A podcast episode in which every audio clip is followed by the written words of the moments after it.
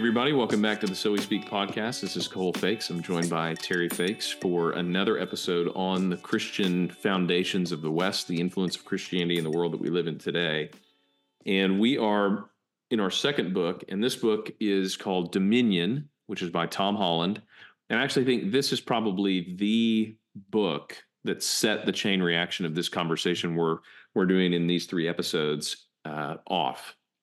So Tom Holland is uh, a very well known historian. He has a great podcast called The Rest is History. He's written mostly about the ancient world. He's got a trilogy on the Roman world. But he's also written about Persia, the rise of Islam. He's very well rounded, very brilliant, and he's a great, great writer and storyteller. So mm-hmm. to the extent that we don't typically recommend what is this book 600 page books on uh, the the podcast because we know most people, us included, are not going to read a 600 page book. But this is a book you can hardly put down. And mm-hmm. so whether you're listening to it on Audible or whether you're reading it, it will go very quickly because of the way that he writes the narrative. Uh, he has a he has a great way of sneaking up and making a very profound point on you in a way that you just think you're going along with the story and you know you're right. enthralled by the details and then all of a sudden you realize well this is really profound so I, I want to say a little bit about the origins of this book. So, 10 years ago, maybe, he Tom Holland writes a book on the origins of Islam. And he's coming at this from a British Western historical perspective. He basically concludes in this book that the origins of Islam, as portrayed in the Quran and according to most Muslims, are not exactly what happened. Mm-hmm. Muhammad may not really have been from where he says he was. He may not really have created the the uh, what became the Quran in the way that Muslims believe. In fact, the major conquering wave of Muslim armies at first probably wasn't Muslim. This was a, a story that was later put back on that was much more for geopolitical concerns. Well, as you can imagine, this did not go very well in right. uh, the world and he gets a lot of pushback. He gets some death threats. You know, the Muslims, especially, are not happy about this.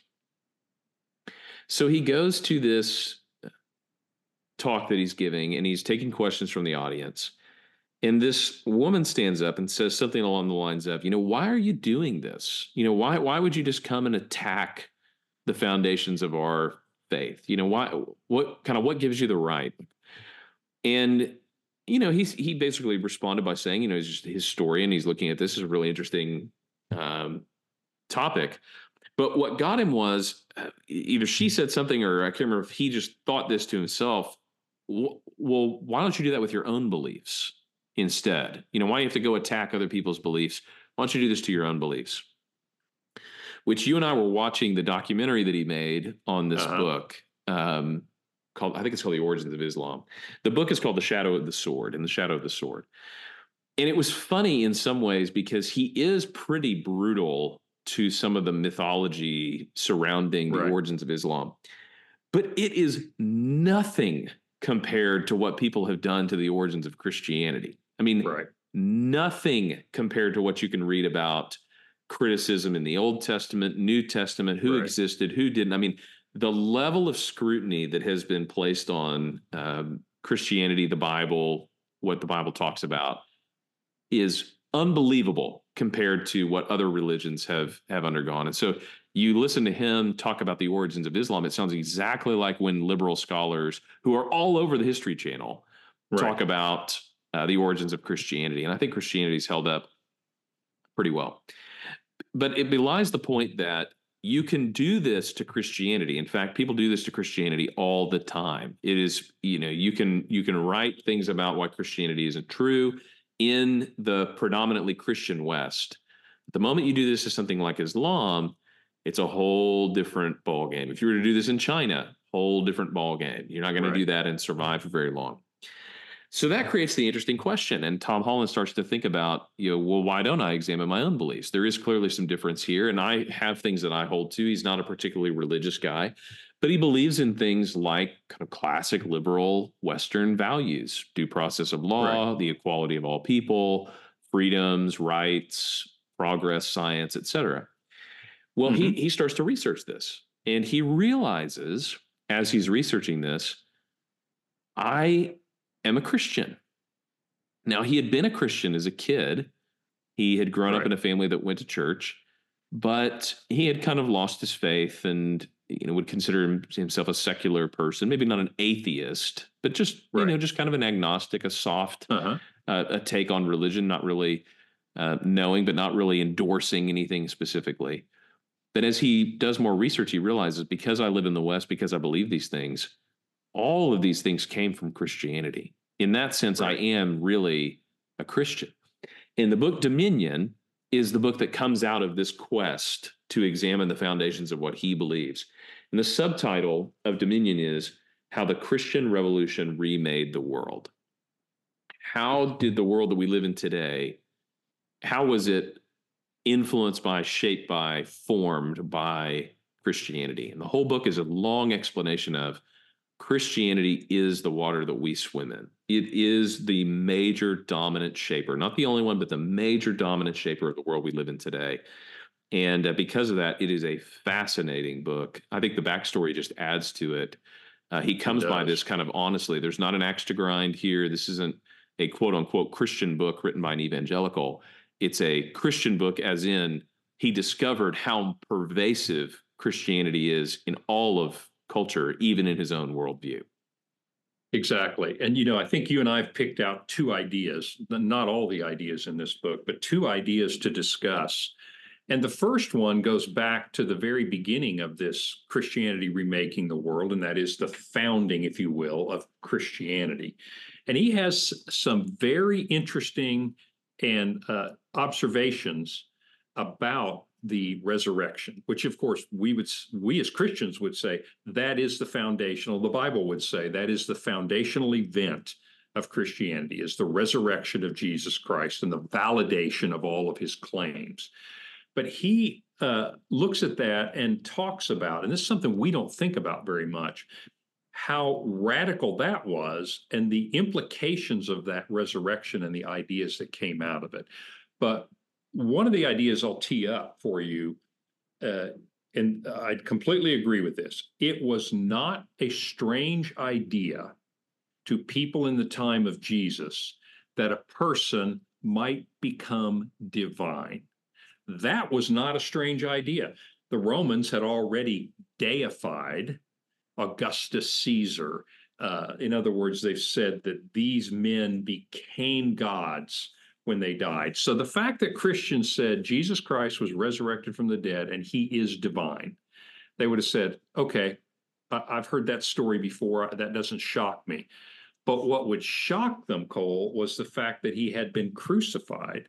Like, wait a minute, you become divine by being powerful. You don't come divine by having something grotesque happening to you.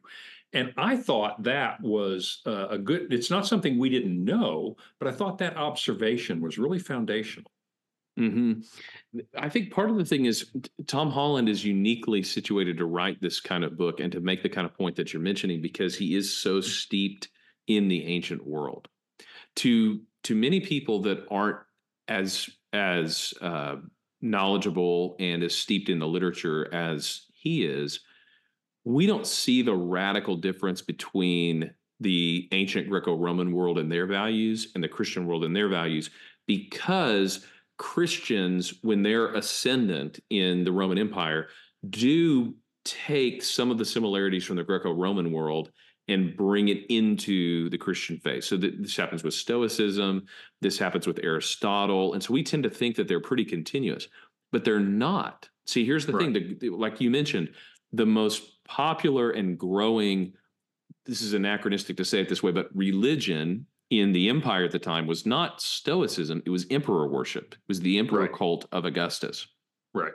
So you have this God who has triumphed over all, and Augustus now is worshipped. Well, in the Roman world, you became a god, like you said, by conquering, by being strong, by victory, by imposing your will. And what the Romans were all about was showing their might and their power to anybody who would challenge it. And so if you were a provincial governor like Pilate, in uh, Judea, when people challenged the emperor, you could do several things. You could you could throw them to wild beasts, you could light them on fire, you could crucify them. But Rome reserved the right for capital punishment. And the worst of these is, is crucifixion. Crucifixion is the death of slaves. It is uh, brutal. It is also shameful. It is also something that in their day they wouldn't even have talked about. You wouldn't you wouldn't even want to bring this up in in polite company. So the unique thing is you have this preacher, this messianic figure Jesus, mm-hmm. who runs up against the power of the state of Rome. He is tortured, he's hung on a cross like a slave, he is shamed to all, and Rome triumphs over him. And unlike all the other people who were crucified, because this happened a lot, who basically died in obscurity and shame and just went again to prove you don't mess with Rome, mm-hmm. he's deified. So the slave, right. the shamed, bankrupt guy from this obscure corner of the Roman Empire becomes to his followers the king of all. And 300 years later, when Constantine uh, becomes a Christian and, and Christianity is no longer outlawed in the, the Roman Empire, it becomes the dominant religion for the rest of history. So how did that happen? That's the weird thing is how did that happen? This right. this totally goes against what they thought was virtuous and honorable and powerful, and yet it sparked a revolution that uprooted the entire worldview of the ancient world, threw off paganism, threw off emperor worship, all of that in just a brief 200 years, 300 years, and now right. is the dominant and ascendant uh, religion and religious framework of the West. And probably the enduring idea, if you just step back and look at the underlying idea, is this was scandalous to the ancient world. And yet, this, what I'm going to call a readjusting of the power dynamic in society, is that uh, a successful emperor could be deified, a guy crucified. Well, that's absurd. And yet, you get Anselm in the uh, Church Father, who is fundamentally emphasizing not Christus victor, not the victory of Christ, but the suffering of Christ. And that is what made Christ worthy. I mean, that whole idea is a ter- completely turning upside down the power dynamic to the point where the cross becomes a symbol. And we wear crosses today, and we think of it, maybe we even think of it in a triumphalist kind of way, but the cross is a symbol of shame when Paul talks about the stumbling block of the cross, he's talking about many things, but the, at the most basic, he's basically saying is you, you're trying to get people to embrace something that was a grotesque act and saying, no, this was actually very good. It completely upset the world. And today, you have ideas that we swim in the rooting for the underdog, uh, the idea of you can succeed through suffering and come out greater on the other side. We don't realize that those ideas were not around mm-hmm. before this event happened. And so I think Tom Holland does a great job of putting his finger on something really transformational, an idea coming from the resurrection that still resonates today. Yeah, it, it, it, gives rise to a lot of things that we take for granted about our world that were right. not true. I mean, if you think about Christians were the ones that stemmed infanticide. They were the ones that believed these babies who are left uh, basically to exposure to die, they are made in the image of God. They should be protected. Uh, right. People who are suffering from sickness, they deserve to be cared for. And if we get sick and die because of that, it's worth doing. Um, right. So you have hospitals, you have education, right. You have eventually science because we're exploring God's world. He there, there's a great part of this in the chapter on charity where he t- he talks about the contrast between the ancient Greco-Roman values and Christian values and just how different they are. And this is going to sound very familiar to people who live in the West today because a lot of the arguments that are being made in the West, even those against what we'd consider Christian causes, are made for Christian reasons, which is one of the the right. big points that we're going to get to and talk about. But he says The heroes of the Iliad, favorites of the gods, golden and predatory, had scorned the weak and downtrodden. So, too, for all the honor that Julian paid them, had philosophers. The starving deserved no sympathy. Beggars were best rounded up and deported. Pity risked undermining a wise man's self control. To the young emperor, sincere though he was in his hatred of Galilean teachings and in regretting their impact on all that he held most dear, he was blind to the irony that his plan of combating them was itself irredeemably Christian. So you have this guy who is saying, you know, I'm against these kind of institutional Christian teachings and um, groups, but is doing it out of a regard for charity, for the people who don't have much, they need help, they're downtrodden, they're oppressed, standing up for those people, even against quote unquote Christians, Christianity, is a very Christian thing to do. So, right. to put it in other words, the reason that we love underdog stories is because of the ultimate underdog on the cross who was tortured to death by the Roman Empire, killed, rose from the dead. We celebrate that, and now all victims have an inherent dignity, or the oppressed right. have an inherent dignity. So this also comes from the Hebrew Bible. That would be if, if there's one maybe uh, shortcoming of this book, it's that it doesn't incorporate enough of the continuity between the Old Testament, the the Israelites, right. into the New Testament. But that's there, right? Taking care of the widow and the orphan is there in the Old Testament. But man, it is magnified when Jesus is crucified right. and rises from the dead, because now, like you said, there's value in suffering in and of itself because you are like Jesus, right? We tend right. to think of suffering as having value because it produces perseverance or you know it brings about something that's the greater good but actually many christians even early martyrs they considering suffer they consider suffering to be uh, a worthwhile thing just because it puts you in a similar situation that christ was in That right. is a radical turnabout from what people believed in the ancient world only because of jesus christ so so that would lead you to things like examining why do we think that oppressed people groups and underrepresented groups and um, historically maligned groups of people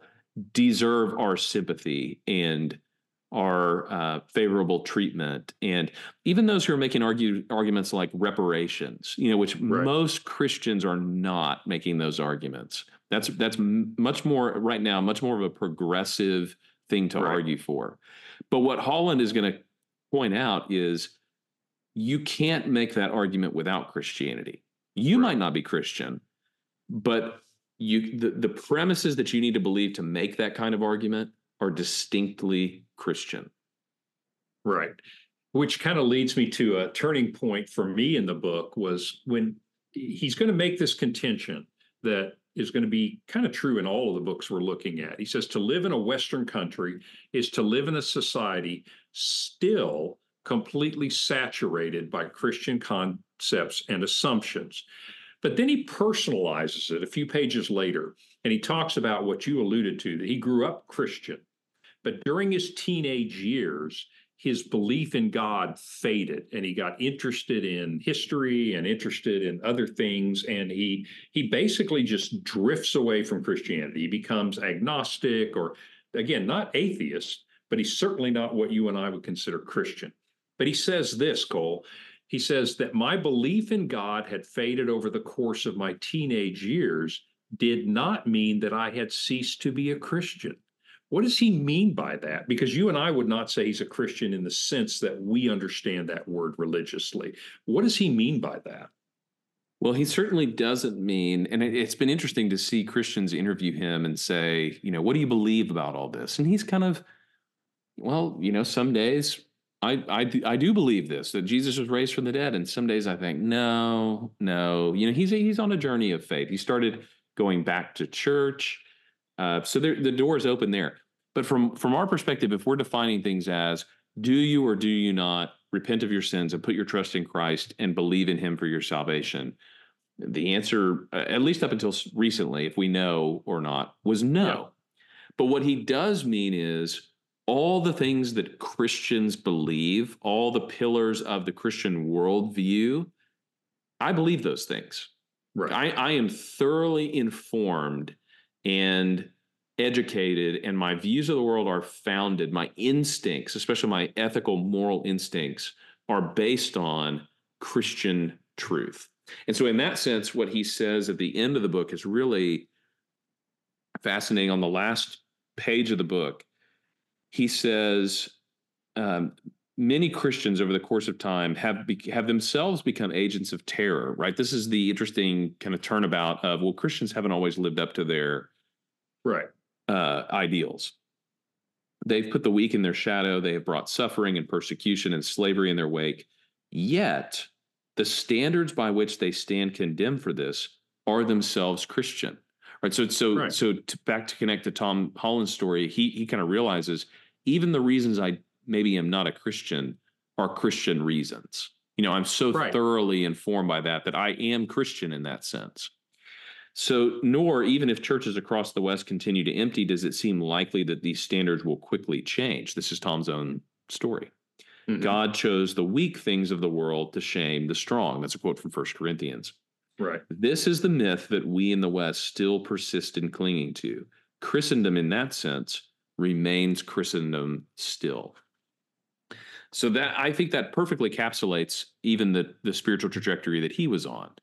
Yes, he wasn't going to church. Yes, he might not believe in a way that we would say, "Oh, you're an evangelical, you're a Christian," you know, personally. Yes. Well, the foundations haven't changed. You know, the the core beliefs, whether they just be ethical or about the way the world is supposed to be, have stayed intact. And so maybe we could say Christendom as opposed to individual Christian. But however you want to slice it, that framework, that worldview is still there. And, and that process of discovery in his own life, and then what he sketches out in the book, certainly makes that appear to be true in our world today. Even though we would say that religion is waning, you know, Christianity is waning, belief is waning, people are leaving the faith, they're not leaving Christendom you know, would kind of be the right. point that he's making. I think that's a fascinating point. I think it's right. Uh, I, I think maybe we would want to parse some terms a little bit differently uh, right. in terms of we we do want people to actually convert to Christianity, not just have this kind of subliminal Christian foundation for their views. But but with that aside, the point holds. You know, the reason mm-hmm. that we have even social justice is probably the easiest way to see this. And we'll talk about this more when we talk about Glen Scrivener's book something like George Floyd's death, which was hugely divisive for America, Christians, non Christians, sometimes on both sides of this issue, arguing with each other. They're all arguing in some ways. I mean, there's some people that probably weren't, but, but, but most people are arguing in some ways based on the very same premises. You right. know, an innocent victim dies, an uncaring state killed him, this is the gospel story. We care about people like George Floyd because of the right. gospel story. People arguing things like he actually wasn't innocent, he uh, was a troublemaker. The people that you know were involved in his death deserve due process. You know, we have the rule of law. These riots, you know, are inappropriate responses to this. Those people are arguing from Christian premises. You know, so there's a point in uh, Scrivener's book. He he alludes to this article where the guy says these people are essentially throwing on both sides are throwing Bible verses back and forth at each other, but they've right. forgotten the references. You know, they've forgotten the verses. And, yeah. and that's what Holland is so good at pointing out is yes, even some of these squabbles that we would say have nothing to do with Christianity per se have everything to do with Christianity because you couldn't have these arguments without it.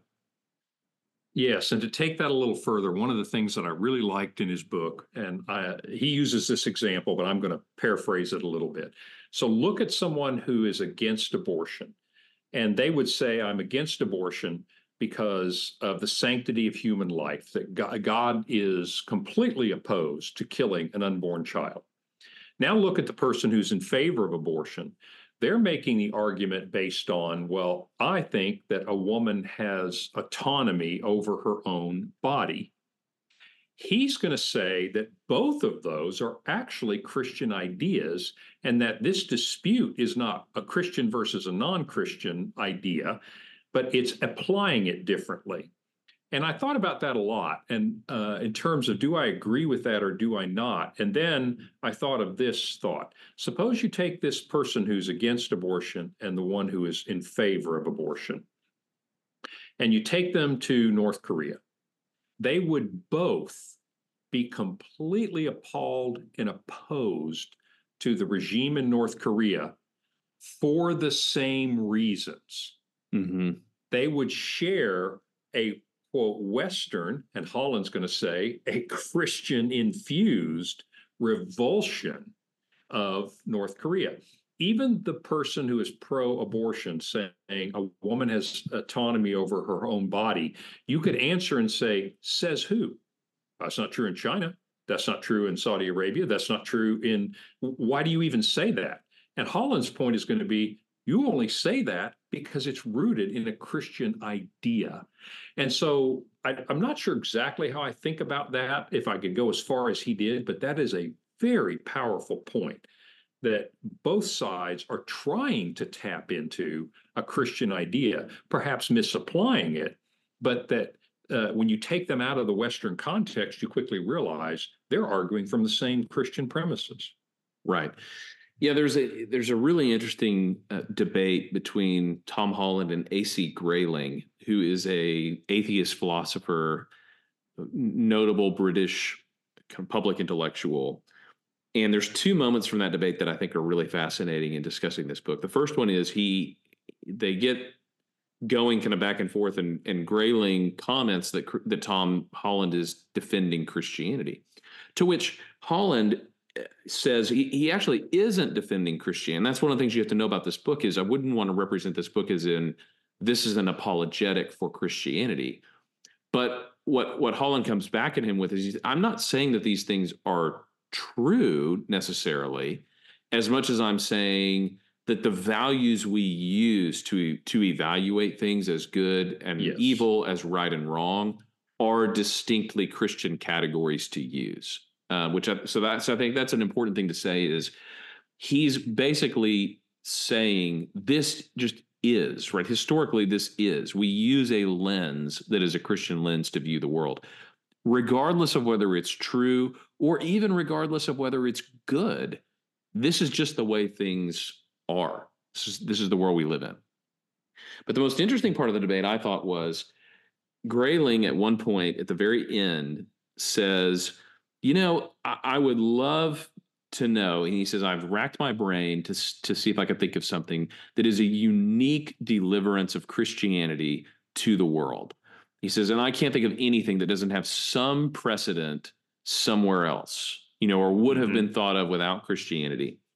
And T- tom holland really comes to life here in this debate. He says immediately he answers lifelong matrimony heterosexuality and homosexuality, which is kind of an interesting thing. You wouldn't necessarily expect him to say that, but um, secularism, exclusivity, the concept of science, the idea that human beings are created in the image of God, and the degree of dignity given to human beings is unlike any other culture. And you could tell Grayling was just not ready for this rapid fire list. But yeah, then Holland goes on and he really presses the point. He says, What makes Western civilization distinctive is its assumption that its values are universal. This is fundamental to how Christians have understood their faith, that it is for all of humanity, kind of regardless of where you're born. It's an evangelical faith. You can become a Christian, as opposed to many other things. You have to be born into it, or it's culturally tied, or you uh-huh. practice it. It's not belief driven, it's practice driven. But he says, to this day, the heirs of that tradition want to believe that their beliefs are not culturally contingent, but are somehow the property of all humanity. So he turns it right back around on Grayling and says, Here yeah. you sit in the Christian West, arguing that Christianity has never brought anything distinct to the world, like that's some self evident universal belief. And yet, the only people who have a belief system that can produce a belief like that are the Christians. Are the Christians? Yeah. You know, it's a brilliant point. It's it's it's really a point of cultural observation, which is we are so saturated by some of these Christian tenets that we can argue against them using them and not even see the circularity of that point. Right. And that's why he can say at the end of the book is that all Western civilization is in thrall to Christian morality. Now, again, he's not a Christian in a religious sense like we would understand, but that's an interesting statement. He's going to say that for that reason that you just said, all Western civilization is still in thrall to Christian morality, Christian ideals. And that is a very compelling argument that he makes. Mm-hmm. The whole book is that way. It's a fantastic book. Uh, it's really a great read. Of course, the interviews with with Tom Holland on this topic are really good too. In fact, Glen Scrivener has a great interview with Tom Holland, and uh, it's his book that we'll turn our attention to next week, "The Air We Breathe."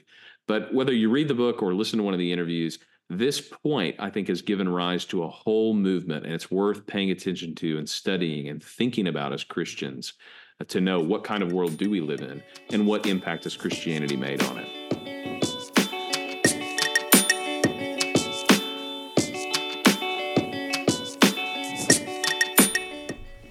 Thanks for listening to the So We Speak podcast. If you like what you hear, go ahead and leave a comment, leave a review, email us, tell us what you like about it, tell us what you'd improve about it. Thanks to all you guys who are listening, and we'll see you next week on the So We Speak podcast.